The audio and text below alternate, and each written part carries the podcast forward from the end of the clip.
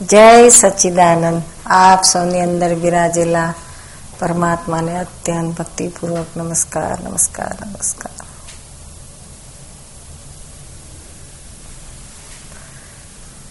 આપણે હવે પાછું પાપ પુણ્યની આગળની લિંક જોઈએ. પુણ્ય અને પાપ એ વિશે એટલો બધો ઊંડો છે કે જેમ જેમ આપણે સમજવા જશું, એમ એમ આપણે નવા નવા ફોડ પડતા જશે.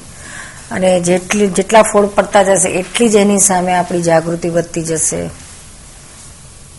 આપણે પાપ પુણ્યની લિંક વિશે વાતો કરતા હતા કે પુણ્યની લિંક આવે અને પાપની લિંક આવે. એ લિંક આવતી જાય છે. જેમ લિંક આવતી જાય, પુણ્યની લિંક આવે તો બધું સક્સેસ સક્સેસ સક્સેસ જતો જાય. અને પાપનું પાપનું આવે ઉદય, ત્યારે એની લિંકમાં પછી બધું લોસ લોસ લોસ લોસ બધી બાજુથી લોસ લોસ આપતા જાય. એનો બહુ સરસ ઘણા ધંધામાં, લોસ, કુટુંબમાં બધી અપયશ મળે, લોકો બધી રીતે દોષો જુએ, ખોડો કાઢે, મૂરખ ગણે. અને ઘરના પોતાના નજીકના પત્ની છે, છોકરા છે, એ બધા પણ વિમુખ થઈ જાય જ્યારે પાપનો ઉદય આવે ત્યારે. પૈસામાં પણ જબરજસ્ત ખોટ જાય. એટલે એવી રીતના પાપના ઉદયમાં અને આ કાળમાં પુણ્યનું ભાથું કરતા પાપનું ભાથું વધારે બાંધીને લાયેલા હોય છે. એટલે થોડો ટાઈમ પુણ્ય ખર્ચાય, પછી પાછું પાપનો ઉદય આવે ત્યારે એટલું જ ભોગવટો આવે છે. પાપના ઉદયનો એક સરસ દાખલો છે કે જે આપણા બધા ધંધાધારીઓને આ બહુ જ કામ લાગેલો છે, કારણ કે ધંધામાં up and down up and down બહુ ચાલતું હોય છે. પહેલાના કાળમાં જે જે બહુ ધંધામાં, સારા મોટા મોટા ધંધામાં ખૂબ ઊંડા ઉતરેલા અને ખૂબ કમાતા હોય તેવા શેઠિયા ઝઘડુશા શેઠ હોય કે પછી દાનેશ્વરી કસ્તુરબીલાલ બી જેવા બધા હોય, તો એ લોકોનું પુણ્યનું ભાતું એવું હોય કે એ પુણ્યથી પૈસા કમાયા હોય અને એ પુણ્યની પૈસા, પૈસાનો એટલું બધી બરકત હોય કે ત્રણ ત્રણ, ચાર ચાર પેઢી સુધી, સાત સાત પેઢી સુધી એનું ભંડાર ભર્યો ને ભર્યો જ રહે. આ કાળમાં અત્યારે આપણે જોઈએ તો માંડ પાંચ દસ વર્ષનો અપ પીરિયડ આવે, પછી પાછો પાંચ દસ વર્ષનો ડાઉન પીરિયડ આવે. અપ આવે ડાઉન હિન્દુસ્તાનમાં તો પાંચ દસ વર્ષનો લાંબુ લાંબુ હોય. કે આપણને એવા પણ જોવા મળે કે એકાદ બે પેઢી સુધી સરસ ચાલે, એક સરખું જ કે વધતું ચાલતું હોય. ફોરેનમાં વેસ્ટર્ન વર્લ્ડમાં તો તમારે એ ધડાક કરીને પૈસાનો ઢગલો થઈ જાય. અને પાછો એમ જ મોટો બોમ્બ ફૂટે બધું ભૂમિ પર થઈ જાય, એવું પાછું થાળ કરીને બધો પૈસો જતો રહે એ વેસ્ટર્ન વર્લ્ડમાં વધારે છે. કારણ કે પુણ્ય કરે તો સામટું કરે ને પાપ કરે તો ઊંધું ઘાલીને કરે. એટલે અપ એન્ડ ડાઉન બહુ આવતા હોય છે. આપણે અહીંયા અપડાઉન વાળા પણ ઓછા અપડાઉન હોય. અને અમુક તો એવા પણ મળે કે એને પેઢીઓ સુધી સરસ ભંડાર ખૂટે નહીં એટલું ચાલતું હોય. એવા એક સરસ જ્યારે જતું રહે ત્યારે માણસને એટલો બધો ભૂખવટો ને શોક ને બધી બાજુથી એ પાપના ઉદયનું ફળ એને મળ્યા કરે અને બહુ બહુ ભયંકર ભોગવટો આવે. એવો એક સરસ દાખલો છે જે આપણને પોતાના ધંધામાં જેને આ ખોટ ગઈ હોય ને, ખૂબ એમાં ડિપ્રેશન આવ્યું હોય ને, ચિંતા ટેન્શન ને હાર્ટના એટેક ને આ બધા તકલીફો ને મેન્ટલ ડિપ્રેશન આ બધા થતા હોય અને જરાક જો સાદી વાત છે એના ઉપરથી જો જીવનનો પોતે બોધ લે, તો એને આ બધા જ પ્રોબ્લેમ સોલ્વ થઈ જાય એવું છે. સાની સાદી વાર્તા છે સિમ્પલ છે, પણ બોધ બહુ ઊંડો ગહેન ગહન આપેલો છે.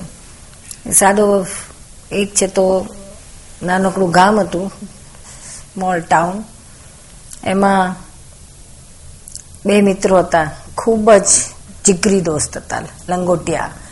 રાત દિવસ બંને એકબીજાની સાથે બહુ જ નજીક રહેતા. એકબીજાનું બધા જ કાર્ડ ઓપન હતા. હવે એમાં એક હતો, જમીનદાર હતો, ગામનો મોટો. અને બીજો હતો, નગર શેઠ હતો. ધંધા પૈસા લોન લેન્ડિંગ કરે.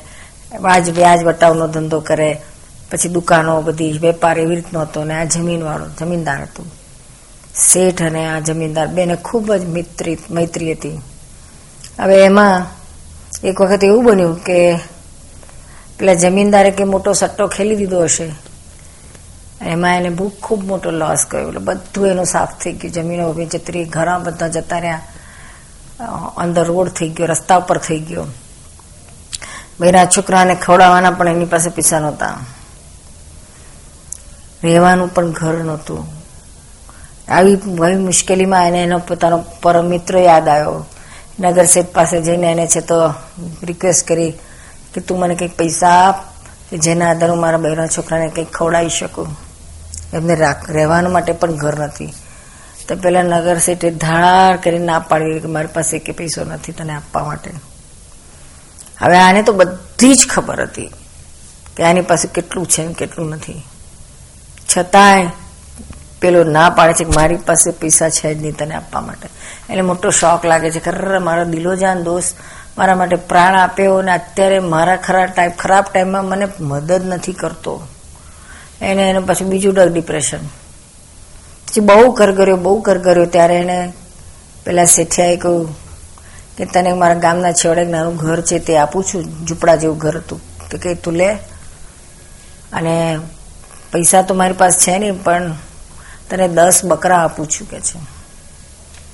એ દસ બકરા આપ્યા એને. અને આને કે છે કે તું જંગલમાં ચરાઈ લાવજે અને એના દૂધમાંથી જે છોકરાને કંઈક ગુજરાન ચલાવજે એને. એના વાળ બાળ કાપીને રૂન વેચીને કે રૂ વેચી જે કે તારે ઘેટો બકરા તને જે તને હેલ્પ થાય એ રીતના આ તારી જાતે હોય તું ફોડી લે. એટલે દસ બકરા આપીને એને છે તો કાઢ્યો.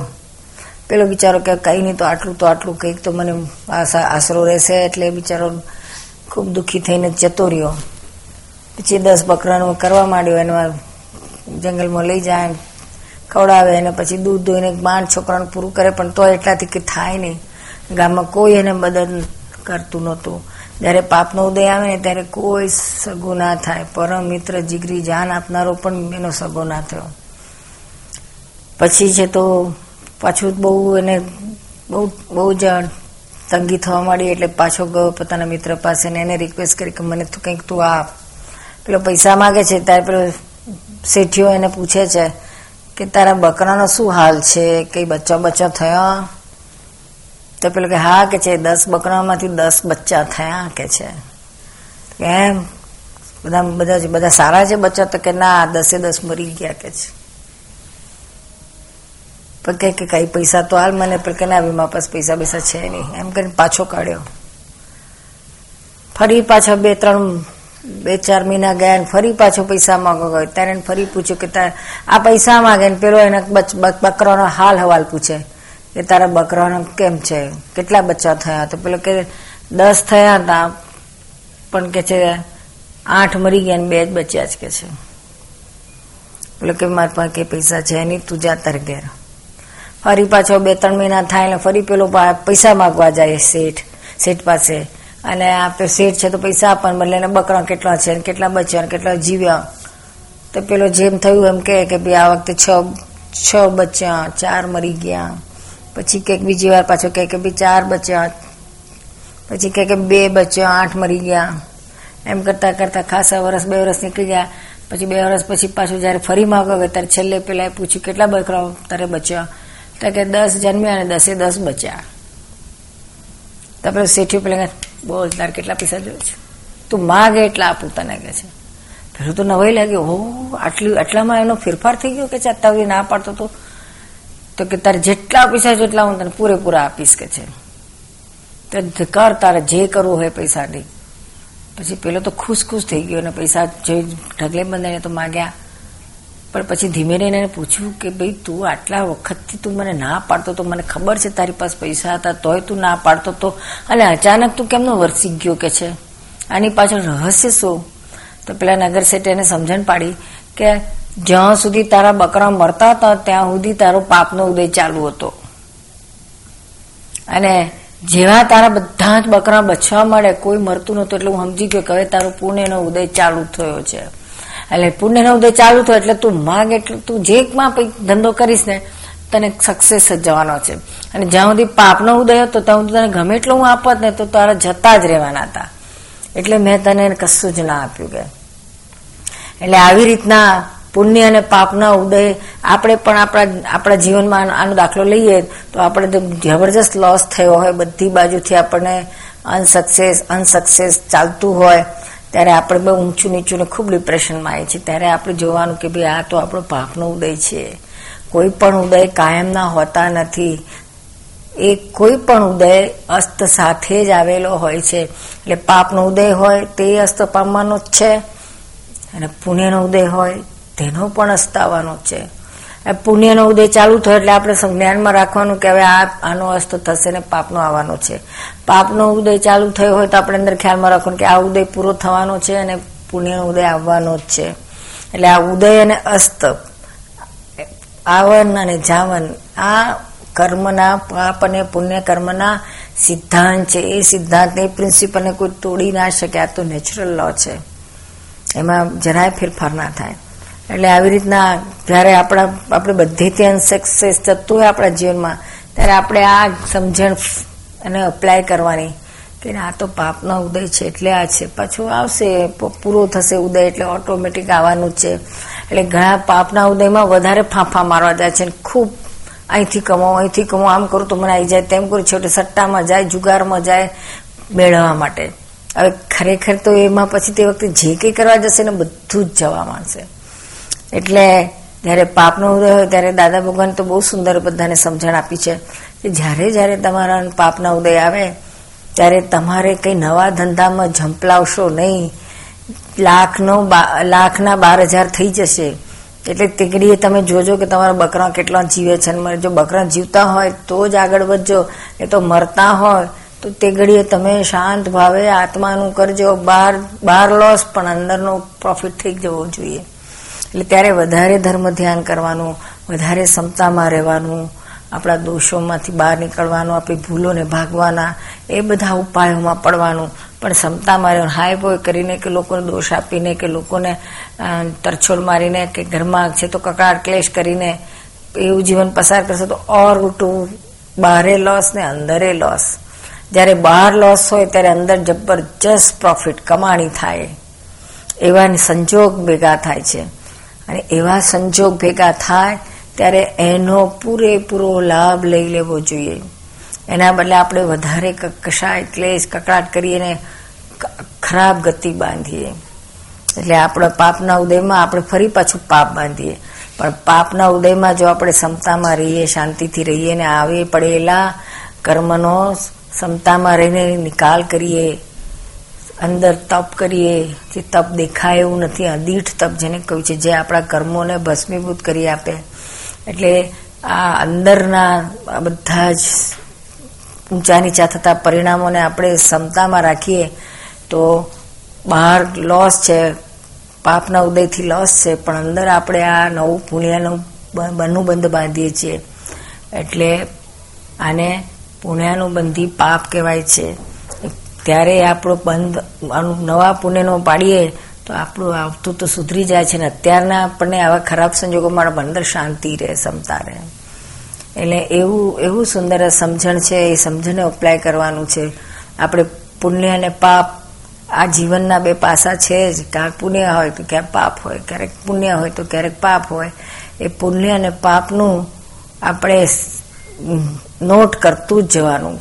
નોટ કરતું જ જવાનું. જ્યારે જ્યારે આપણને છે તો ધંધામાં લોસ જાય, તો આપણે જાણવાનું કે ઘરમાં કુટુંબમાં ક્યાં ક્યાં જાય, તો આપણે અંદર સમજી જવાનું કે આપણું આત્મા માટેનું આ વિટામિન છે. દાદા તો કાયમ કહેતા કે પ્રતિકૂળ સંયોગો એ આત્મા માટેનો વિટામિન છે અને અનુકૂળ સંયોગો એ ફૂડ છે. આપણે તો બંને માટે પ્રોફિટ જ છે. એટલે જ્યારે વિટામિન મળતું હોય ત્યારે એ તો મોટામાં મોટું આપણી ગિફ્ટ કહેવાય કુદરતની. કે પ્રતિકૂળ સંયોગોમાં આપણને આપણા આત્માની પુષ્ટિ માટેના બધા જ સાનુકૂળ વાતાવરણ ઊભું કરી આપે છે. એટલે આવું જો પોઝિટિવ લઈએ તો ભોગવટો ઘણો બધો ઓછો થઈ જશે. ડાઉન ટુ ઝીરો સુધીના ભોગવટામાં આપણે પહોંચી શકીએ એવું છે.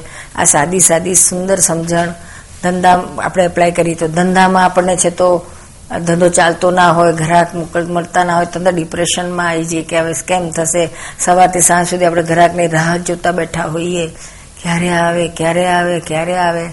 આવેલો ચડીને ઉતરે જતો ઉતરી જાય પાછો તો મેં કકડાટ કરી નાખી આ તો આવા છે ને તેવા છે પણ તે ઘડીએ આપણે આ જ્ઞાન આપણે સમજણમાં રાખવું જોઈએ, જ્ઞાન હાજર કરવું જોઈએ કે આ શેના આધારે ઘરાક આપણી પાસે આવે છે અને શેના આધારે નથી આવતો.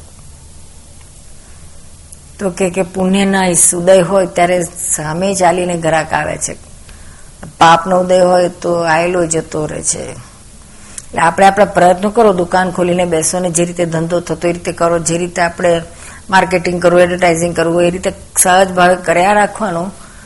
પણ એના અંદર ખાને તો સમજવાનું કે આ બધું આપણું નૈમિતિક પ્રયત્નો છે. પણ આવશે ઘરાક વધારે કે ઓછા એ મારા પુણ્યના ઉદય હશે તો આવશે ને પાપના ઉદય હશે તો નહીં આવે. તો આવું અંદર રાખે તો ક્ષમતામાં રહેવાશે. અને હાઈવો નહીં થાય અને બહુ સુંદર ધંધા પણ ચાલશે. આપણા આ પુણ્ય પુણ્ય જેટલું હોય છે, એના આધારે બધું ભેગું થતું જાય છે. એ પુણશાળીઓની રેન્જ હોય છે, રેન્જ રેન્જ એટલે શું? તો કે પુણ્યનું ભાથું આપણે બાંધી લાયા છે, એના આધારે આપણને અત્યારે ભેગું થતું હોય છે.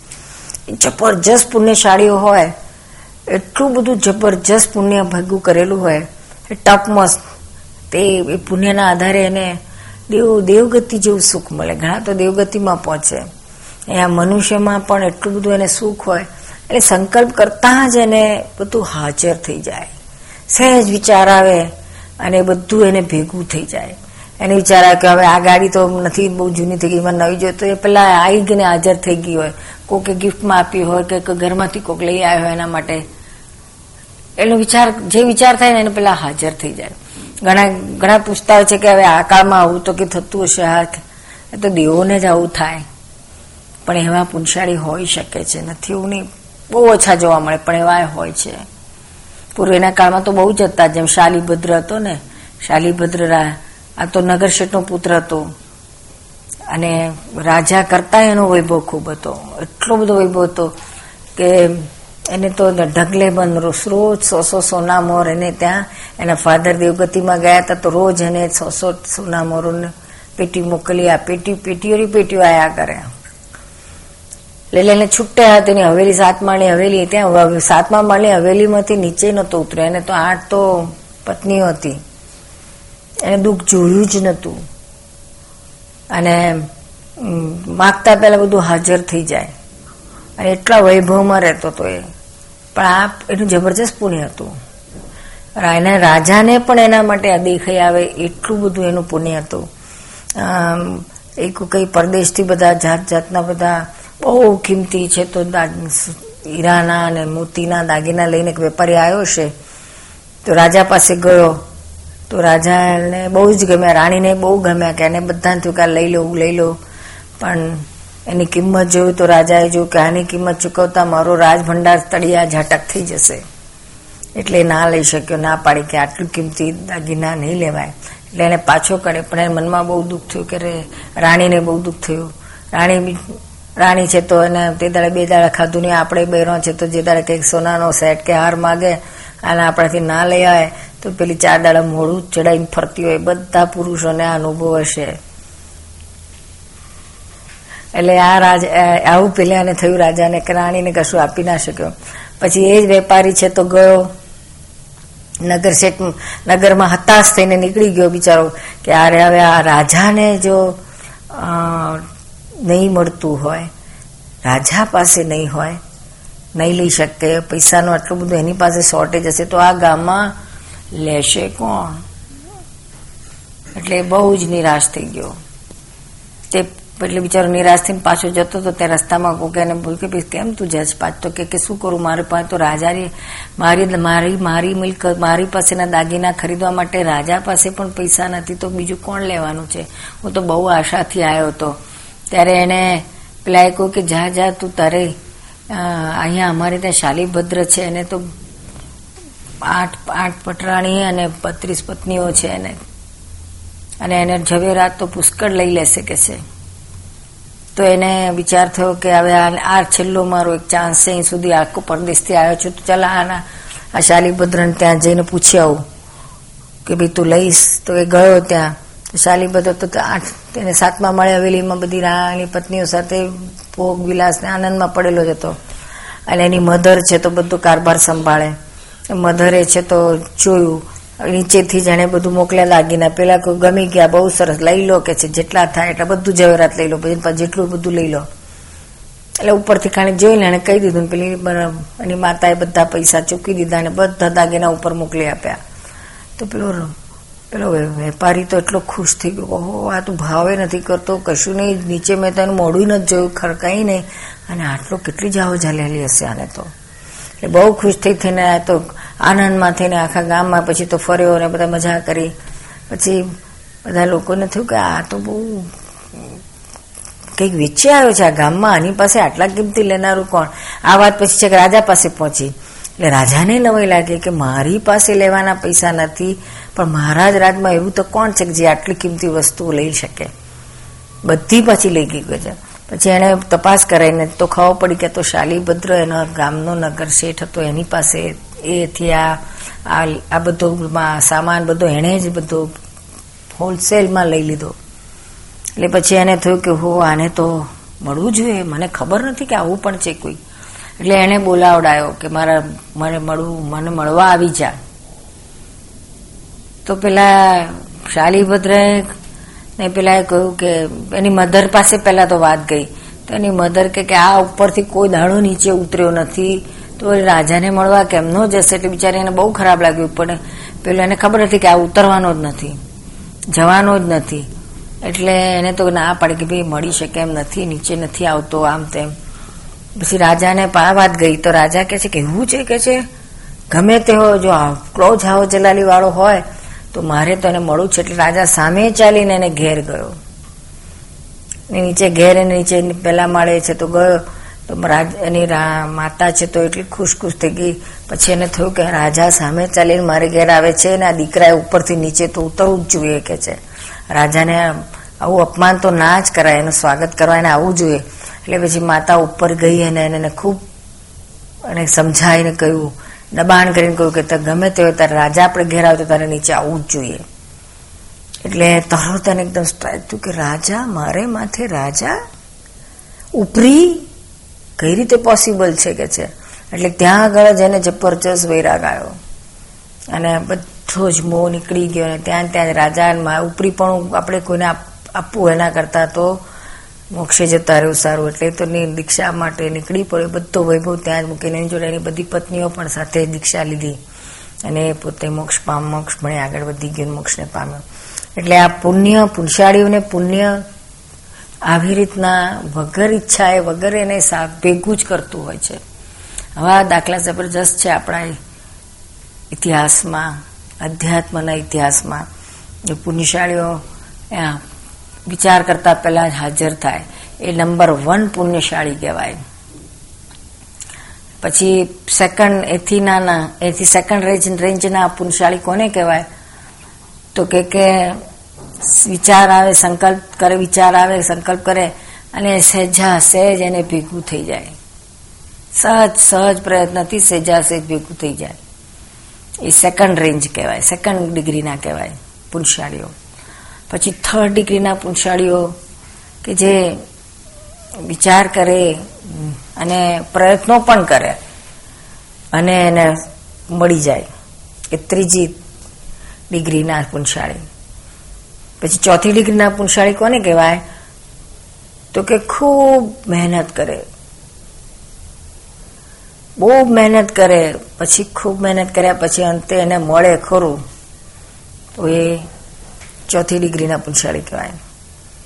અને પાંચમી ડિગ્રીના તો કે કે ખૂબ મહેનત કરે.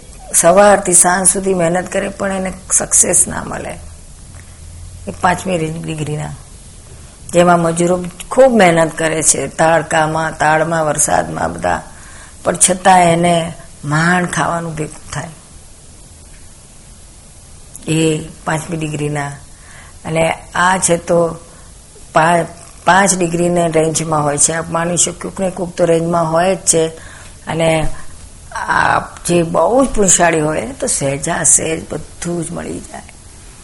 પણ આ આ પુણ્ય છે તો ભૌતિકમાં જ લઈ જનારું છે. ખરું પુણ્ય તો એ કે જે આપણને સત્સંગ ભણી લઈ જાય, કુસંગમાંથી સત્સંગ તરફ લઈ જાય. એટલે ખૂબ પુણ્ય હોય તેને આ સત્સંગના જોગ બાજે છે. એ પુણ્ય કામ લાગે આપણને. આપણને ઉર્ધ્વગતિ તરફ લઈ જવામાં હેલ્પ કરે. એ એને સાચું પુણ્ય કહેવાય છે. અને જો પુણ્યનો ઉદય હોય તો સત્સંગમાં સંતોના સમાગમમાં જવાય. બહુ ઊંચી પુણ્યનું બંદી પુણ્ય હોય તો આત્મજ્ઞાની પુરુષના સત્સમાગમમાં જવાય. એમના સત્સંગમાં જવાય અને પોતાનું આત્મકલ્યાણ થાય. એ પુણ્ય જ આપણને આ બધા આત્મજ્ઞાન પ્રાપ્ત કરીને મોક્ષે જવાના બધા સંજોગ ભેગા કરી આપે છે. એને પુણ્યાનુબંધી પુણ્ય કહેવાય, ટોપમાં ટોપ પુણ્ય કહેવાય. અને એ જો પાપનો ઉદય હોય, તો કે કે આપણને કુસંગમાં ખેંચી જાય. અને પુણ્ય એટલે કયું પુણ્ય આપણને મોક્ષ માટે હેલ્પ કરે? પુણ્યાનુબંધી પુણ્ય. કે જે પુણ્યમાં પુણ્યની પાછળ હેતુ મોક્ષનો જ હોય. પુણ્ય બાંધતી વખતે, બીજાને સુખ આપતી વખતે પુણ્ય હેતુ મોક્ષનો જ હોય. બધું જ કરતું હોય, પણ અંદર હેતુ એનો રાત દાડો મોક્ષનો જ હોય. બીજું એને એને છે તો કોઈ પણ પ્રકારના બદલાની ઈચ્છા ના હોય. કોઈને હેલ્પ કરે, ગમે તે કરે, તો એને પોતે બદલાની વિચાર પણ ના હોય. નિષ્કામ ભાવે કરતો હોય. અને બીજું એક છે તો બીજાને આ પુણ્ય બાંધતી વખતે એના ક્રોધમાન, માયાલોભની સ્ટેજ કેવી છે, એના ઉપરથી પુણ્યનું બધી પુણ્ય બંધાય. જો કશાય ક્રોધમાન, માયાલોભ અંદર ભગવકતા હોય, વધતા હોય, તો સમજવાનું કે આ મોક્ષ તરફ નહીં લઈ જાય, ભૌતિકમાં લઈ જશે. મને પુણ્યાનુબંધી પુણ્ય મોક્ષ માટેની બાંધતો હોય ત્યારે છે તો ક્રોધમાન, માયાલોભ એના ઘટતા જાય ક્ષમતામાં શાંતિમાં એમાં હોય. એટલે આ પુણ્ય એને મોક્ષે લઈ જાય છે. મોક્ષે જવામાં બધા હેલ્પ કરે છે. અને પાપનો ઉદય હોય તો એને કુસંગમાં લઈ જાય. બધેથી એને અનસક્સેસ મળે. પોતાના છોકરા પણ દુશ્મન થાય. બાપની સામે પૈસા માટે કે બીજા જમીન માટે, ઘર માટે, કોર્ટમાં જાય. એવા કેટલાય દાખલા જોયા હશે આપણે. અત્યારે આ કાળમાં તો દાખલા બહુ જ છે. ઇવન આપણા ઇતિહાસમાં છે અને આપણા અધ્યાત્મમાં પણ છે કે પોતા પાપના ઉદયમાં પોતાના લાડ કોળથી પોતાનું બધું જ નીચોઈને એને ઉછેર્યા હોય તે સામા થાય, દુશ્મન થાય. જેમ કે ઔરંગઝેબે પોતા શાહજહાને શાહજહાને કેટલા પ્રેમથી લાડકોટથી એને ઉછેર્યો, મોટો કર્યો. પછી એ શાહજહાએ એનું મર્ડર કર્યું ગાદી માટે. જેલમાં ઘાલીને એને મારી નાખ્યો. આજીવન કેદ કરીને એને એને જીવવા ના દીધો. પોતાના જ પુત્રને હાથે પોતાનો સત્યાનાશ. આ પાપના ઉદય હોય ત્યારે આવું થાય છે. પહેલાના વખતમાં શ્રેણિક રાજાને પણ એના પાપનો ઉદય થયો તો એનો પુત્ર કોણી એને જેલમાં નાખ્યો ને એના જ એના જ ભયથી પછી પોતાને સ્યુસાઇડ કર્યું, આત્મઘાત કરી નાખ્યો. એટલે આ પાપના ઉદય એવા હોય છે. ઇવન પત્ની પણ રિસાય કરીને ડિવોર્સ લઈને જતી રહે. આપણે એને બધી રીતે સાચી હોય તો જતી રહે. એક અમારે એક ભાઈ આવે છે અમેરિકામાં. એનો બહુ સરસ પ્રસંગ છે. આદર્શ એના જીવનનો કંઈક. એ છે તો ધંધામાં એને બહુ લોસ જતો રહેલો. અને છોકરાઓ મોટા મોટા, પચી પચી વર્ષના, બહુ સારી રીતે એને ભણાયેલા, ગણાયેલા, બધા સેટ થયેલ થયેલા. અને એની પત્નીને બે રહે. પણ એને ધંધામાં લોસ ગયો. એ લોસ ગયો એટલે બિચારો શું કરે? જ્યારે કમાયો ત્યારે તો બધાને બધા ખુશ ખુશ ખુશ ખુશ. ડેડી ડેડી ડેડી કરે ને પેલી હની હની હની કરે. પણ જેવો એને લોસ ગયો કે બધા એનાથી વિમુખ થઈ ગયા. છોકરાઓને વાતે વાતે ડેડીનો દોષ દેખાય કરે. એમને ધંધા કરતા નથી આમ છે અને પત્નીને છે તો વાતે વાતે તનખા જ્યારે તમને ધંધા કરતા ના આવડ્યા. તમને સાચવતા ના આવડ્યા. ભિલાડી દીધા. તમે હવે અમારું કેમનું પૂરું કરશો આમ તેમ કરીને એટલા બધા બે જણા એ પેલો બિચારો ભગત માણસ હતો, ભક્તિ કરે તો પેલી કહેશે, ભક્તિ કરાશે એના કરતા ધંધો ધંધો કર, પૈસા કમાઈ લાય એટલે વિચારીને ભક્તિ ના કરવા દે. અને છોટે ત્યાં સુધી આનું પૂરું કે એની વાઈફે ડિવોર્સ ફાઇલ કરી કે મારે આનાથી છૂટા થવું છે કારણ કે આને તો એટલું દેવું થઈ ગયું છે, ઉઘરાણી, હું ક્યાં બધાને જવાબ આપું? હું ક્યાં એમાં ભાગીદાર થવું એમ કરીને એને છે તો છૂટાછેડા લઈ લીધા. અને આ બધું ચાલતું એ પીરિયડમાં અમારી પાસે ત્યાં આવેલા ભાઈ. પછી બહુ દુઃખથી દુઃખી થતા હતા અને બહુ પછી એમને કહું કે આ તો આપણા જ કર્મનો હિસાબ છે, આપણા પાપનો ઉદય છે. આ ઉદય હોય તો આ બધું બધા આપણા સગાવાલા પણ આપણા વિરોધી થઈ જાય. માટે આવામાં તમે ક્ષમતામાં રહેજો અને પ્રતિક્રમણ કરજો તમારા છોકરાઓના બાપના. આ બધા છે તો પ્રતિક્રમણ કરીને છૂટી જજો. તો એ વિચારાય અને પછી જ્ઞાન લીધું, આત્મામાં જબરજસ્ત મેં જ્ઞાનને લીધે શાંતિમય રહેવા માંડી અને એમને છતું નક્કી કર્યું કે મારે જરાય પણ કોઈને દુઃખ નથી આપવો. એટલે ડિવોર્સ તો લેવા બધું ફાય પતી જ ગયું તો ડિવોર્સ થઈ. એ પછી એને ડિવોર્સ પછી એને શું નક્કી કર્યું મારે કશું જ જોઈતું નથી. અડધું અડધું બેઉને મળે. અમેરિકાના લો પ્રમાણે. પણ એને પોતાનું બધું ઘર બર જે કંઈ હતું ઘર વકરી હંડ્રેડ બધું એને એના વાઈફને આપી દીધું. અને પછી આવડી નાનકડી બેગને કપડાં લઈ નીકળી પડ્યો, કે છે કે હું તો પુરુષ છું કે કમાઈ લઈશ, પણ તને તને જોઈશે બધું. એટલે બધું મૂકી નીકળી ગયો અને કે હું તો આત્મા છું, મારે તો અનંત શક્તિવાળો છું, અનંત સુખધામ છું. મારે હવે લાચારી છે નહીં મળી રહેશે કે છે જે જેની આપણી અંદર પરમાત્મા બિરાજેલા છે, એને ક્યાંક ને ક્યાંક તો કંઈક તો કંઈક તો મળી આવે. જો એની અંદર શ્રદ્ધા બેસી જાય તો. તો એમને એવું થયું કે પોતે આત્મ સ્વરૂપ થઈને આ બધાથી પરત મુક્ત થઈ ગયા અને પોતાની રીતે અમે કંઈક નોકરી શોધી કાઢી અને કંઈક પેઇંગેસ તરીકે રહેવા મળ્યા. અને એ રીતે એમને પોતાનો પછી ધંધો કરી કરીને, નોકરી કરી કરી બધું દેવું ચૂક્યું અને ખૂબ પૈસા ભેગા કર્યા. એટલે બધા એમાંથી બહાર નીકળ્યા. પછી પત્નીને રિયલાઇઝ થયું કે આ તો મેં મારી ભૂલ કરી, આમ છે તેમ. પછી શું? પાપના ઉદય હોય ત્યારે આપણા પોતાના ઘરના પણ છોકરા પણ બધા વિરોધી થઈ જાય. કોર્ટમાં જાય વાઈફ પણ ડાયવોર્સ માટે કોર્ટમાં જાય. છોકરા પણ પૈસા માટે બાપની પાસે કોર્ટમાં જાય. એ ત્યાં સુધી કે વકીલ લગાડીને કહેશે કે હું તને વધારે ફી આપીશ, પણ મારા બાપની નાક કટ્ટી કરજો, કહેશે. એની આબરૂ લેજો, કહેશે. એટલું બધું વેર હોય. એટલે આ પુણ્ય અને પાપના ખેલ છે. ઘણાને એમ થતું હોય છે કે આ પુણ્ય અને પાપ.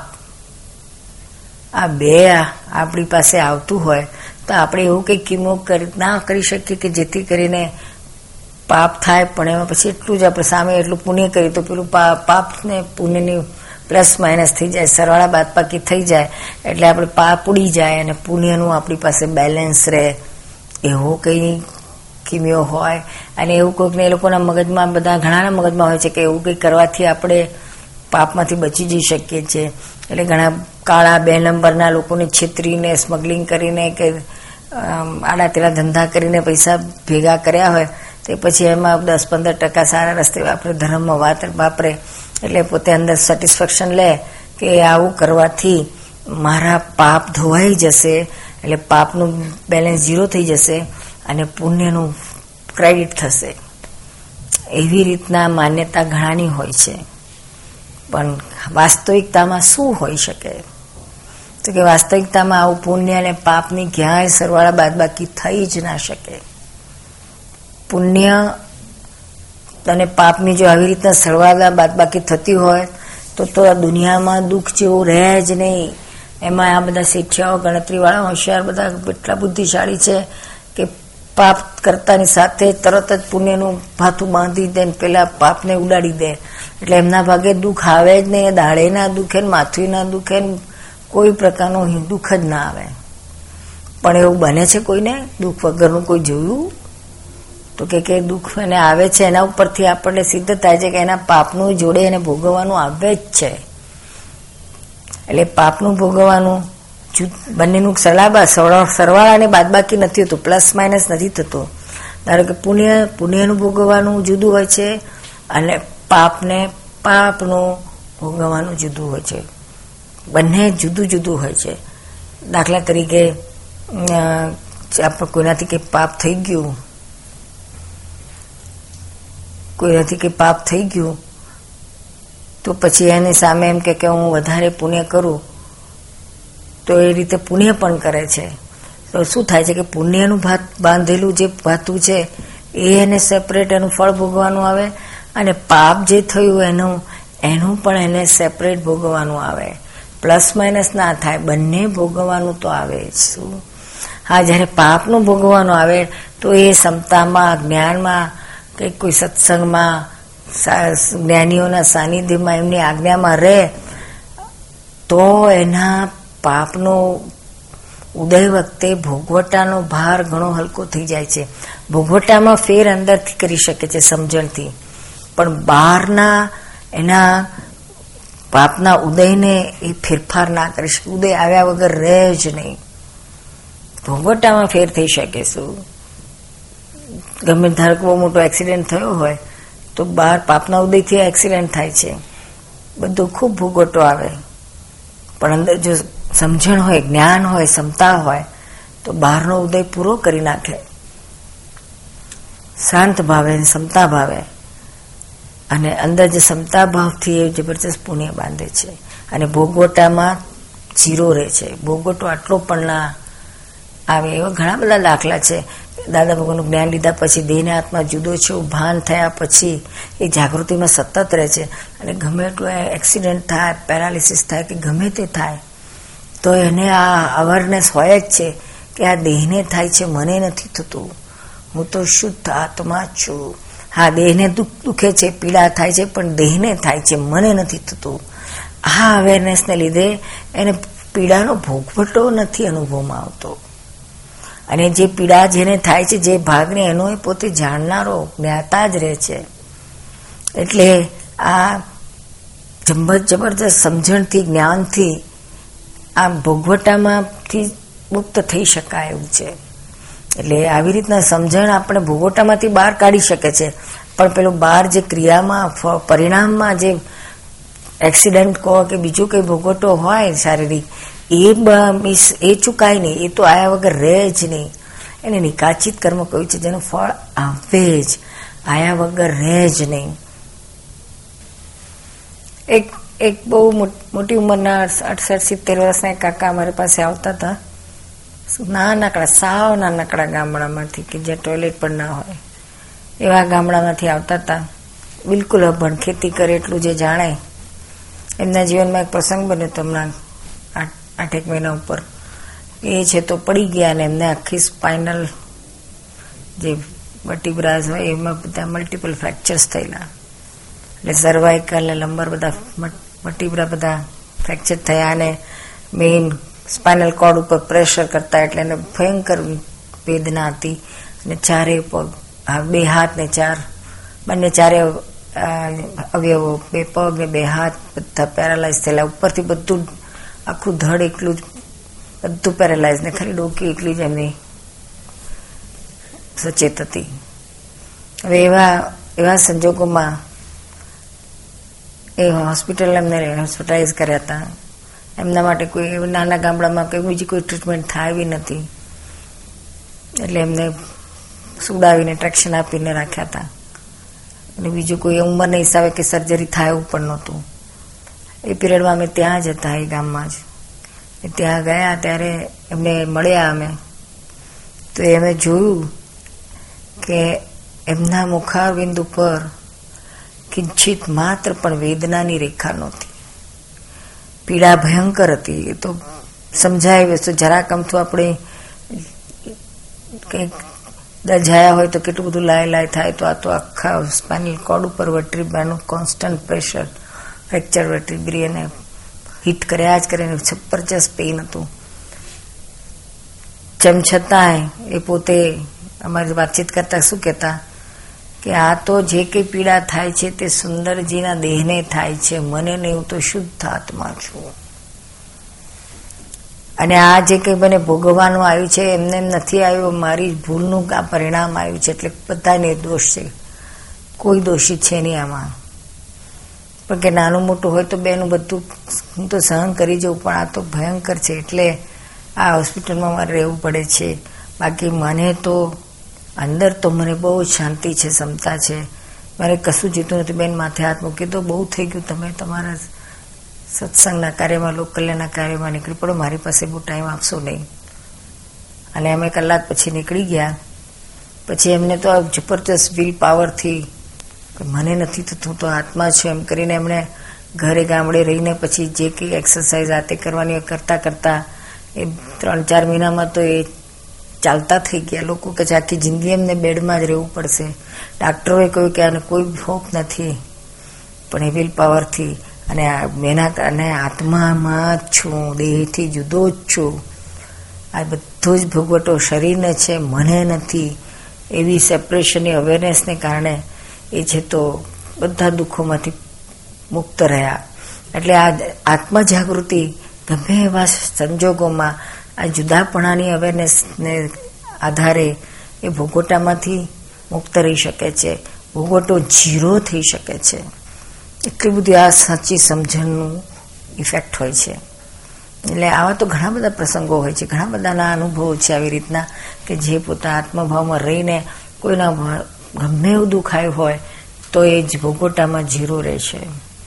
એટલે આ આ બધા ઘણા આપણે જો જોતા જ આવ્યા છીએ કે આવા પ્રસંગ દરેકના જીવનમાં આવવાના છે, પણ આજ અવેરનેસ મળવી એ બહુ અઘરી છે. ક્યારેય કોઈ જ્ઞાની ભેગા થાય કે જે આત્માના જાણકાર છે, જ્ઞાતા છે, અને બીજાને જણાવી શકે છે, તેવા ભેગા થાય તો આ કામ સહેલાઈથી થઈ શકે એમ છે. અને પછી બહુ, એમાં બહુ કષ્ટ કે ટાઈમ કે ભણતર કે ગણતર કે કે ધ્યાન, સમાધિ કે યોગ, તપ, જપ, એની કશી જરૂર નથી. માત્ર કૃપાની જ જરૂર છે. જ્ઞાનીની કૃપાની જ જરૂર છે. એટલે આવા બધા ઘણા જીવનમાં દાખલા બનતા હોય છે. અને આ વખતે આપણને એમ લાગે કે પાપ જ આપણે ના બાંધવા દઈએ ને પુણે જ બાંધીએ, તો આપણે આપણે પછી ભોગવટાનું, આપણને દુઃખનું વિધાન જ ના રહે ને. પણ એવું નથી ચાલ હોતું શું?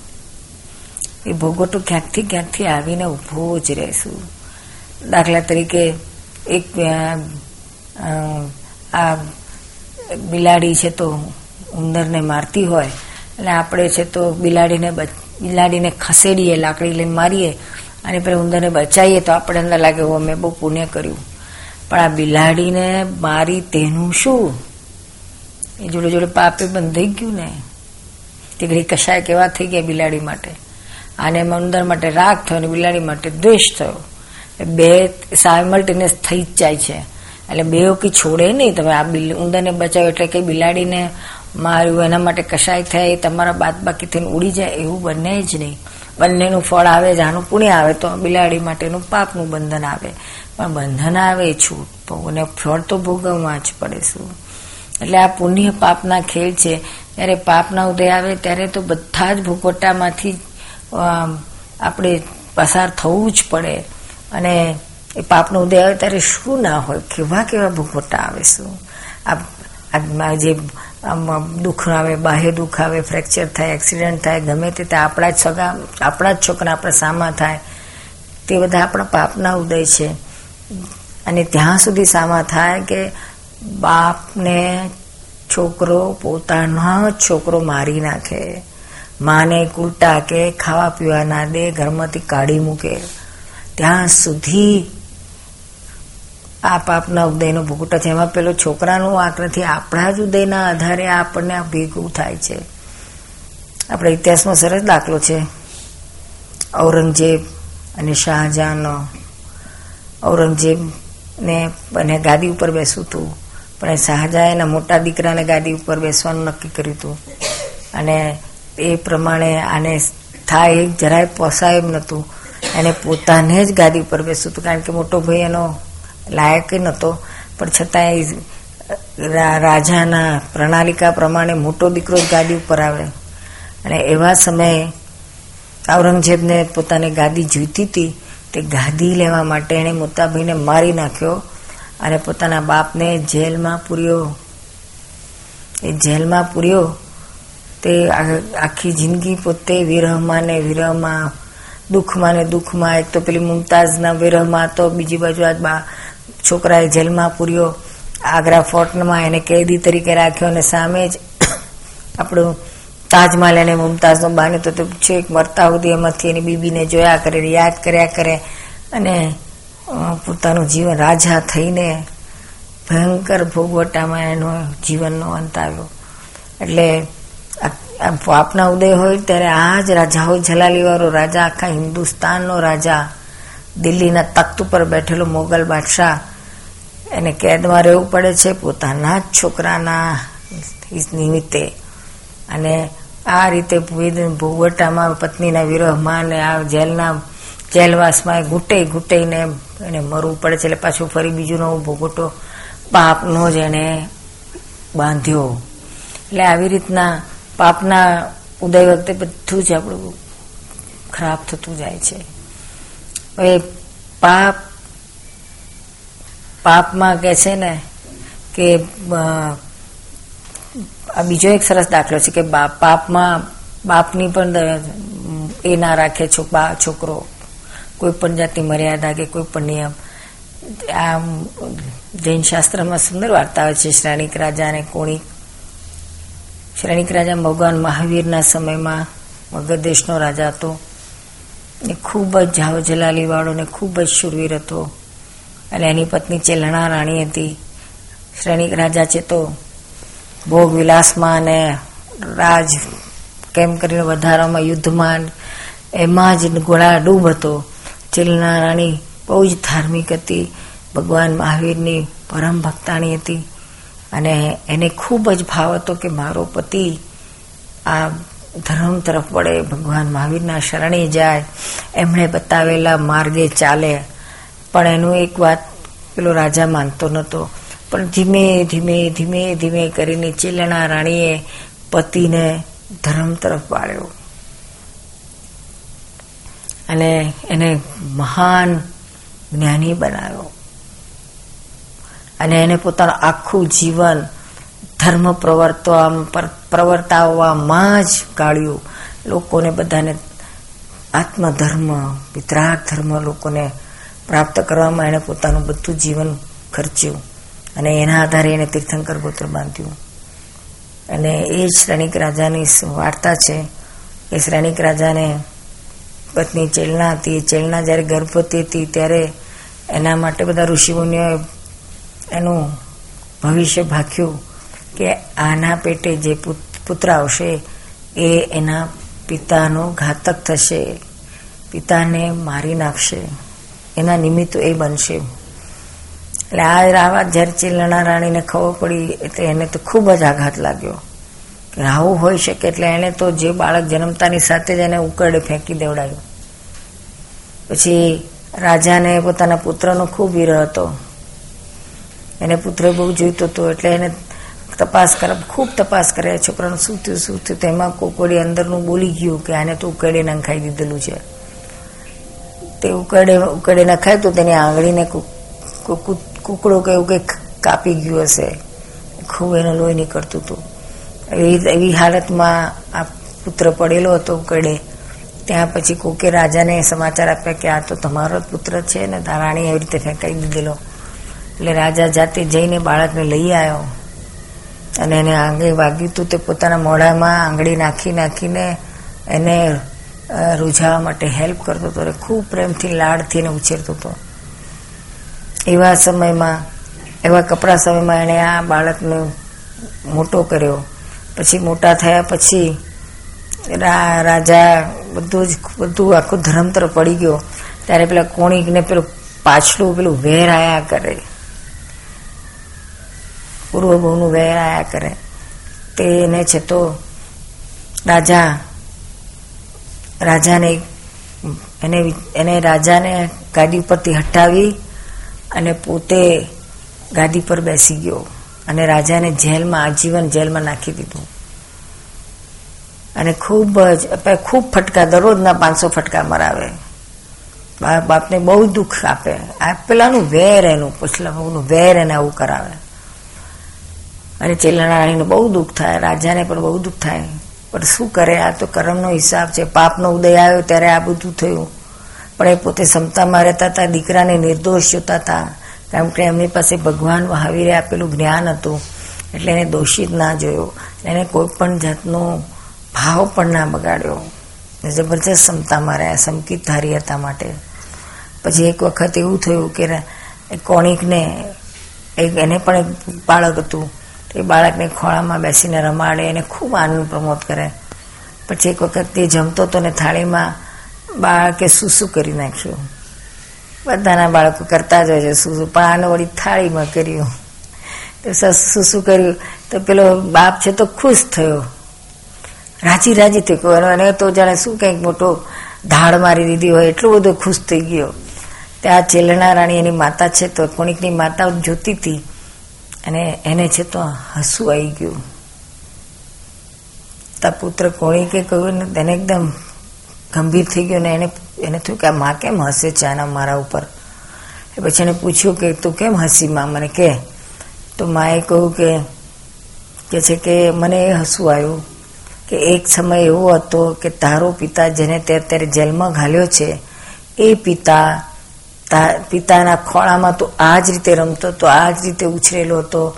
એવન તને તો મેં, તું પિતૃઘાતક છે એવું એવું મને ખબર પડી તારા ભવિષ્યની.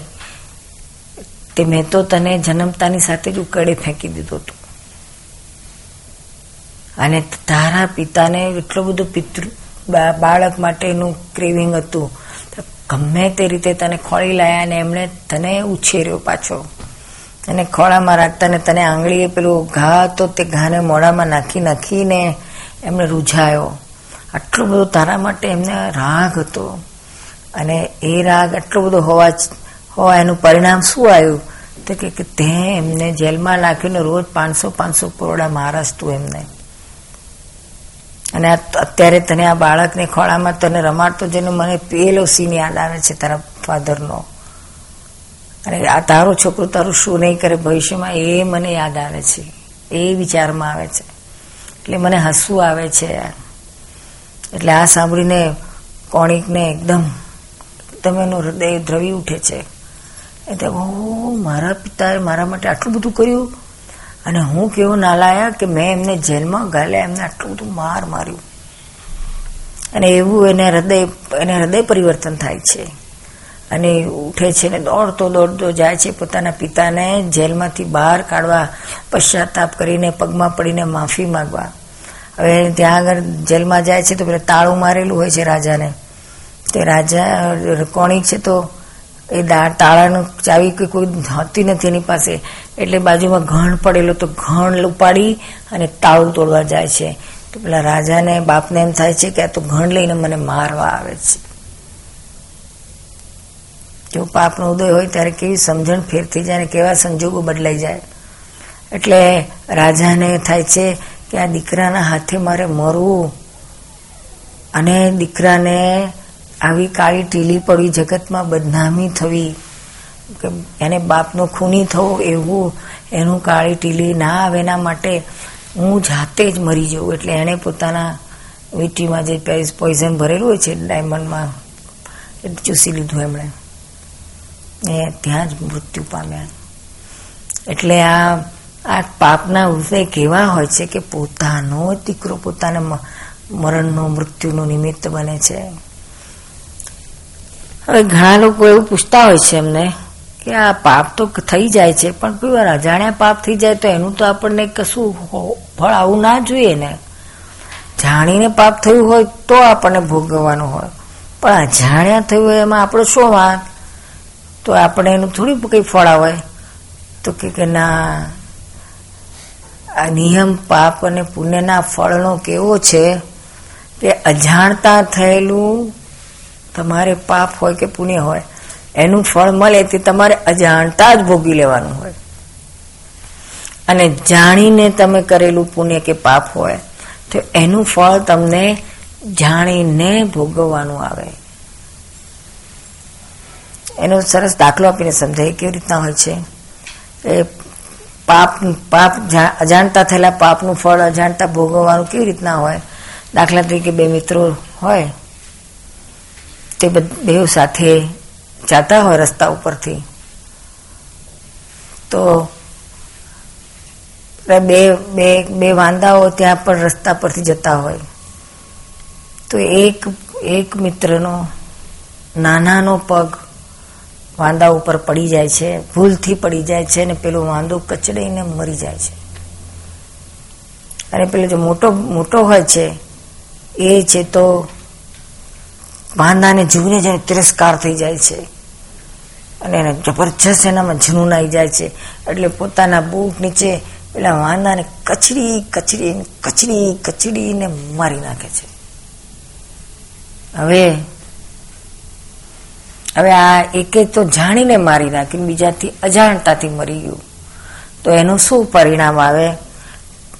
તો કે અજાણતા મરી ગયું હોય તો શું એને કશું પાપ ના લાગે? તો કે ના, એવું નથી. નિયમ જુદો છે.